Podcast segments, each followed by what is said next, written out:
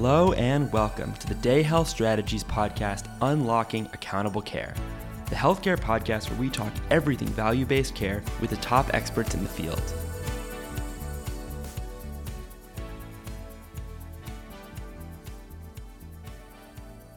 All right. Hi, everyone, and welcome to another episode of Unlocking Accountable Care.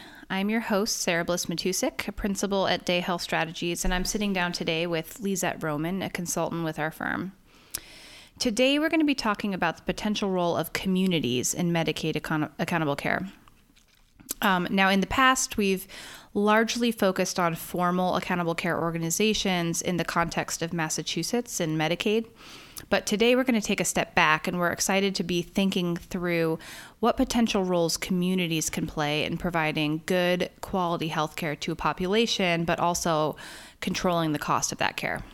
Exactly. So, Sarah, shortly we will hear my conversation with Fred Goldstein. Um, Fred is the founder and president of Accountable Health LLC. Um, Fred is hard to describe. You'll hear why shortly, but basically, he's a population health executive, is what I've started to call him. Um, fun fact one of Fred's claims to fame is that he was responsible for the inclusion of the annual Medicare wellness visit in the Affordable Care Act pretty interesting, right? Um, more on that and some other, you know, kind of federal policy tidbits for all of our listeners um, who uh, are self-described policy wonks.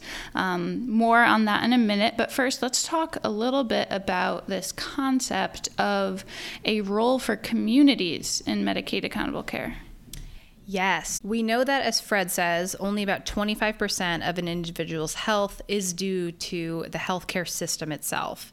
And you'll hear slightly different percentages depending on the source, but that's you know typically within the range. Uh, we know that what's more important, or at least more impactful, is where you live, how you live, and then what resources you have access to. Uh, this should, you know, probably make common sense.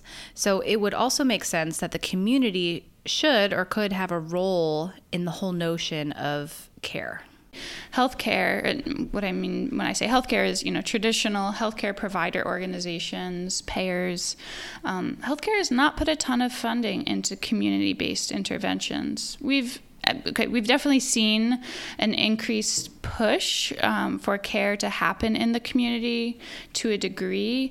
You know, I'm thinking of in the Massachusetts Medicaid program how ACOs are required to partner with um, community uh, based organizations to provide care management, care coordination um, for some of their highest risk patients in the ACOs. So there is a push for community based care, but what Fred will talk to us about is something different. Um, he's talking about actually creating an incentive system where savings from the healthcare system are funneled back into the community and the community decides how to make investments. You know, do we need better sidewalks? Do we need more green spaces?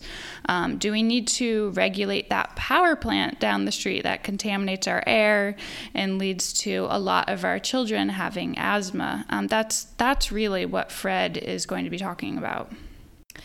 You're right. It really just hasn't been happening, but it's been given some lip service. Uh, so, Fred actually recounts an example of a community member standing up during a town hall style meeting with a healthcare organization, and I'll quote him. He said, Listen, I've lived in this community my whole life, and nothing has changed for 50 years. You talk about all these things. You say we need to exercise. You say we need to eat healthy, yet we have no sidewalks. The nearest gym is over three miles away, and we have no transportation and no healthy foods. So I particularly, you know, particularly am pretty interested to hear what Fred proposes as a solution, and then maybe we can talk about how Medicaid risk-bearing provider organizations can potentially fit into all this. Like, for example, how can they decide how much to invest in communities versus serving in more individual level health related needs, which is, you know, something that we know is happening now. Right, right. Yeah, I think we should cover that. Um, but just before we do go to my conversation with Fred, one housekeeping note for um, our listeners. So you'll hear me mention HIMSS um, is the Healthcare Information and Management System Society. I use that uh, abbreviation when I talk to Fred. Uh, I use it as shorthand for the t- uh, the HIMSS 2019 conference. Um, is a global nonprofit organization focused on better health through IT. Um, and this conference is the leading conference in the world, bringing together something like 50,000 people a year. Um, it's it's a bit of a zoo. Um, anyway, that that point aside, without further delay, here's my conversation with Fred.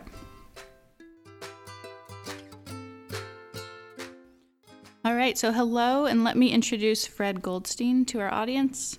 Fred is an expert um, in population health, care management, risk management, health IT, health system design, um, and that's not an, um, an exhaustive list. Um, Fred is the founder and president of Accountable Health LLC.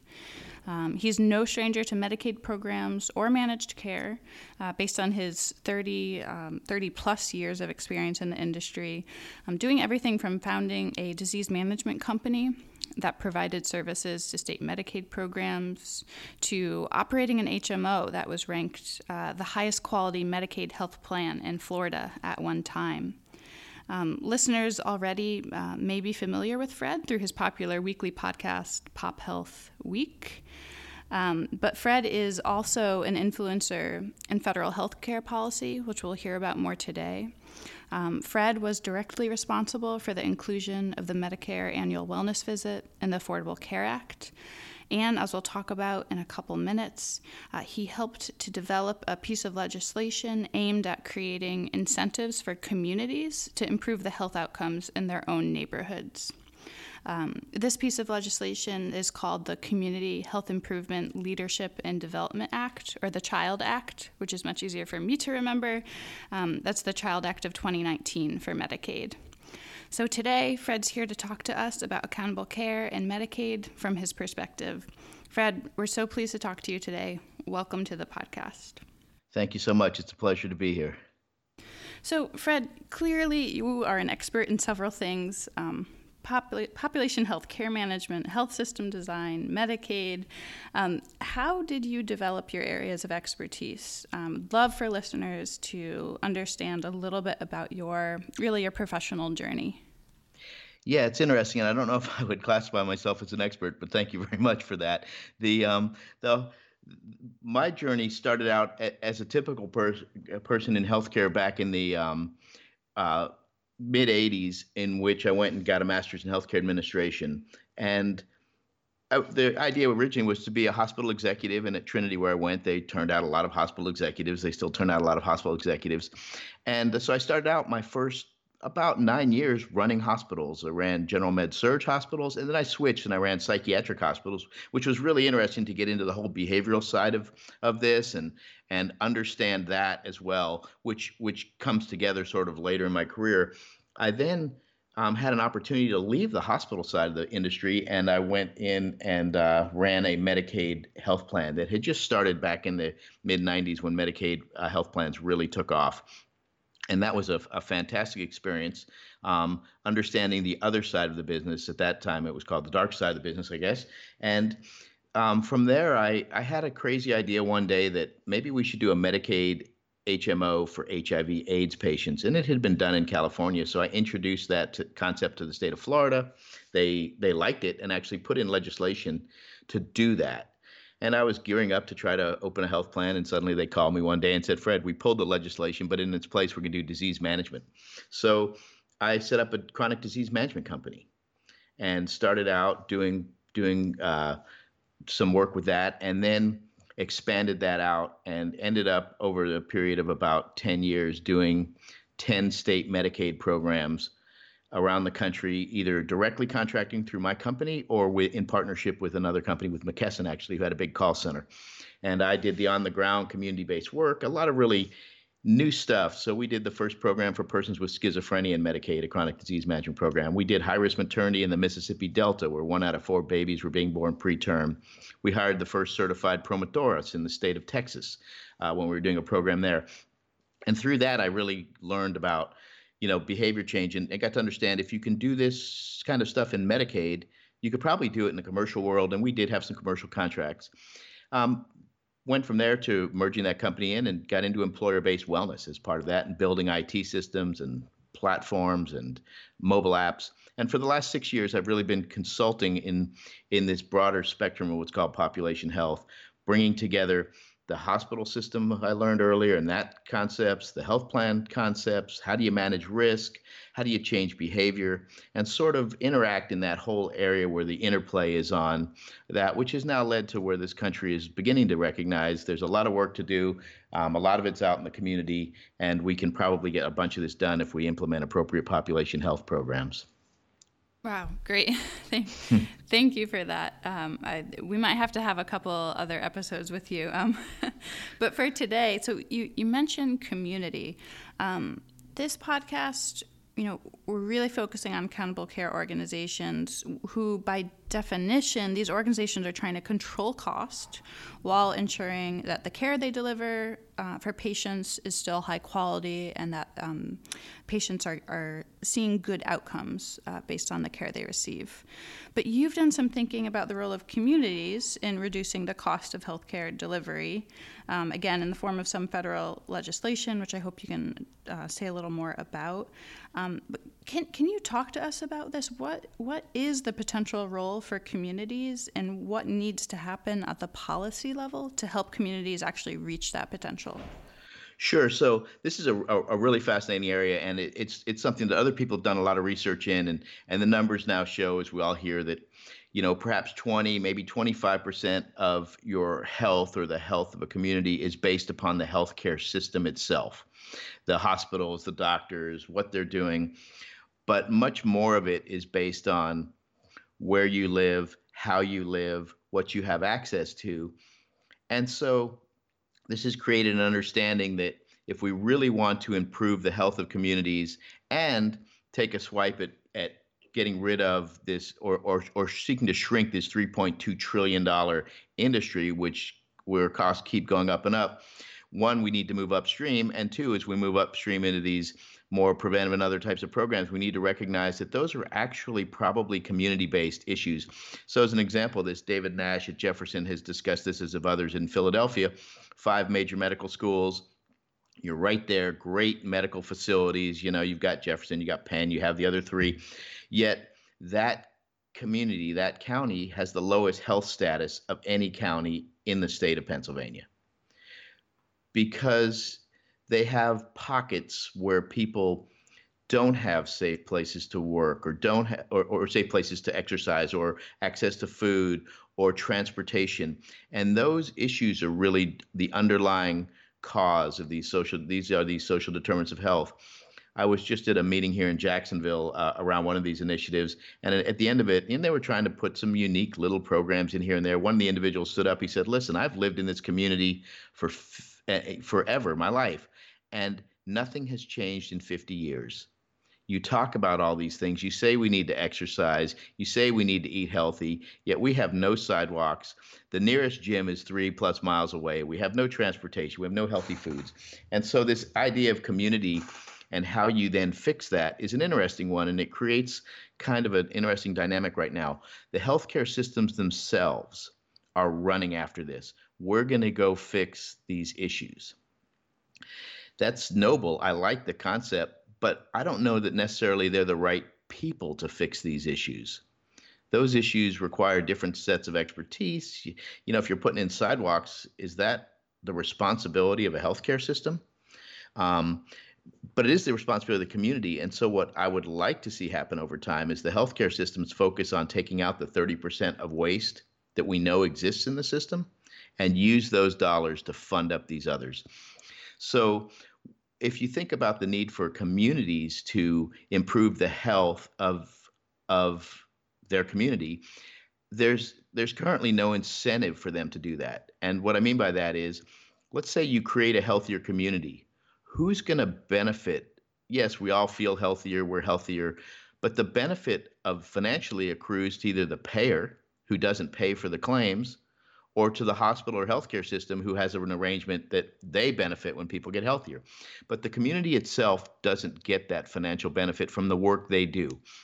So, over the past couple of years, a group of us have been looking at different concepts, and one that we now have in Congress is Community Health um, Improvement Leadership and Development Act, or the Child Act of 2019, specifically seeks to address that by having HHS create and release all of the data they have for the communities. It can be their Medicaid claims data, social determinants data, et cetera. The states will take that data with a grant and create dashboards. So, for example, the dashboard might say, here's Jacksonville, here's the top 20 uh, costliest conditions we have in Medicaid in Jacksonville. If the community puts together a program, and there's some fu- grant funding for that, then that program would then measure their results. And let's say those results created a reduction in the costs of the diabetes care in that community. They got people healthier, they were out walking, they were exercising, they were getting better food to them, helping them better monitor their med- medications, whatever that was. Then 70% of the savings would be be directed to a community shared savings account, which would be overseen by a local board. And the local board could then take those funds that they've helped to create and do more to improve the health of that community. In essence, lift the community up by funding it off the savings through the healthcare system. Wow, that that's fascinating. I mean, you know, this question is, is so important and um, to some extent so fundamental, right? How upstream should ACOs go to addressing social determinants? Um, how does their role compare to that of communities? Um, that's that's fascinating, and we'll certainly keep an eye out on that bill as it's introduced this year. Um, so, awesome to hear all of these things happening at the federal level. Um, you know, great ideas, um, things that might be coming down the pipeline. Um, but just to dive back down um, for a little bit, um, back into kind of the the market, the industry. Um, so you're also out there, um, you know, using accountable health um, um and all of the connections that you have, um, and very active on the healthcare industry conference circuit. You're pulling insights from all different types of organizations, right? Payers, providers, vendors, everything in between. Um, for example, recently you were at HIMSS uh, 2019. So what are you hearing out there as the future of population health? You know, as somebody who's to whom this term is nothing new. Um, what, what are those organizations, um, those companies banking on as the future of population health? And what do you see as the future of population health? So, um, the, what, what, there are a number of converging areas right now. One is obviously this this recognition of community, and you're beginning to see these community-based programs um, or integrations. How do we, you know, Kaiser supplying food to individuals, or Medicare now allowing you to prescribe things like food, um, and so you have that coming through from both a policy and a recognition idea that we need to focus on communities. At the same time, to do that, all these vendors at HIMSS need to say, well, what data do you need from a social determinants of health standpoint? How do we take that data and make it actionable? Um, how do we risk stratify an individual using some of that data? So all of that is, begin to get integrated. And then the last two pieces that I think are, are critical to, to watch is there's been this ongoing debate well, we don't need population health. We're going to do precision medicine. We're going to know exactly what that person needs because we're going to get down to their genome and their biomics, et cetera, and really know them. And and in reality, precision medicine is a subset of population health because within population health, you have to identify, assess, and stratify your population who's higher risk, who's lower risk, so you put appropriate resources to them. What precision medicine brings to population health is a much more concise and predictive assessment tool. It allows a, essentially to ultimately get to that goal of an N of one. What do we absolutely need to do to impact the health of this individual? And so I think you're beginning to see a recognition that these aren't two different approaches, but they actually can be merged together. And then the last piece that I think is is really going to be critical is how do we ultimately change the behavior of the individual? And again, I think through the use of big data and analytics, Amazon and eBay and the rest of them, they can get us to buy things. They know how to make us buy things by understanding our behavior. Facebook knows how to get us back up on that site and create an addictive, in a sense, experience, getting back this behavioral health issue. Well, we need to take that armada of tools, that armament of tools that they've developed, and say, if we can get people to come back on here and click, why can't we take that same tool and get them to go out and walk or get them to eat healthier or to visit their doctor or get a flu shot?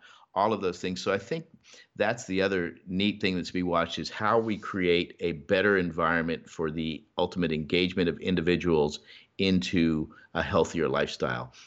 So you know, HIMSS brought together a lot of companies that cover a lot of data and analytics. Obviously, population health is well beyond data and analytics. It's also how do you deliver this? How do you put communities in this? How do you put people out in the communities? How do you change behavior?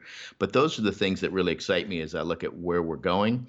And I think those are the key areas to watch over the next five years to see how much progress we can make in each of those to bring together a population health program and ultimately begin to turn the trend in this country both from a quality and a cost perspective.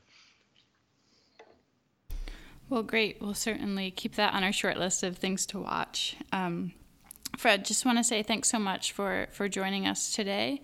Um, and to our listeners, uh, make sure to go check out Accountable Health um, as well as Fred's podcast, Pop Health Week. It's my pleasure. Thank you.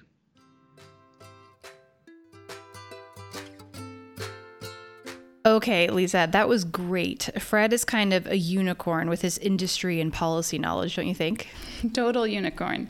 Yes, Fred is an expert in population health, even if he doesn't like using that word himself. Um, but he brings up this hard question where should ACOs focus in terms of community interventions? Right. And Fred described community interventions interventions as upstream interventions. And I like to use the stream analogy too, you know, where we think about upstream interventions, including efforts to improve the underlying social and economic conditions in communities to really foster improved health for all. You know, think about laws and policies that affect the health of everyone versus midstream interventions, which are really about mediating patients' individual social needs. So, you know, providing for those social needs through things like housing and food access and providing direct support to meet those needs at a very individual level. And healthcare organizations, we as we think about them today, really find themselves downstream for the most part because their hands have been tied based on the way that healthcare has been paid for or financed. So, most clinicians and healthcare workers could tell you that their patients actually need to be healthy or better manage their diabetes or what have you but they're really their hands have been tied by the definition of their job and what counts as within the scope of healthcare. So even if they know they need some other thing that's outside of the scope of healthcare they can't provide that thing for them even though they know it will you know come back around and actually improve the health. It's almost like you know you want to give a prescription for something that will improve their diabetes but you can't give that prescription because it's out of your jurisdiction um, but I'm happy to say that's changed in many places. So, including, you know, Massachusetts Medicaid, which we've been talking a lot about through this podcast. Um, so, through their accountable care organization program, you know, they're able to now start doing things like that. Um, and I still think that ACOs can get at community level interventions and really are a good vehicle for doing that if they're willing to screen and identify patients so that they can identify geographic areas, you know, neighborhoods where it would make sense for the organization to invest in those types of things. Right. And you know, you're talking about screening, identifying patients. You know, when you're doing that, you're collecting data. Um, that same data, screening and assessing the specific health-related needs, um, can help organizations come up with a starter list of possible investments organizations, you know, they should really consider taking that starter list and actually asking the patients that live in the neighborhoods what they need. Um, you know, this is kind of a basic concept, but it's one that you know, we don't do enough. Is to go out to the folks um, who we're trying to help and ask them, "What do you need?" So, with that, I'm just going to thank our, our listeners and wrap up another episode of Accountable Care. Thanks for joining us.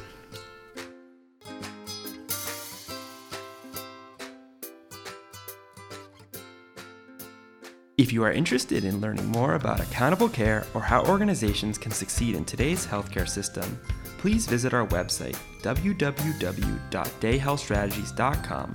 Check out our blog, follow us on Twitter, and join our mailing list.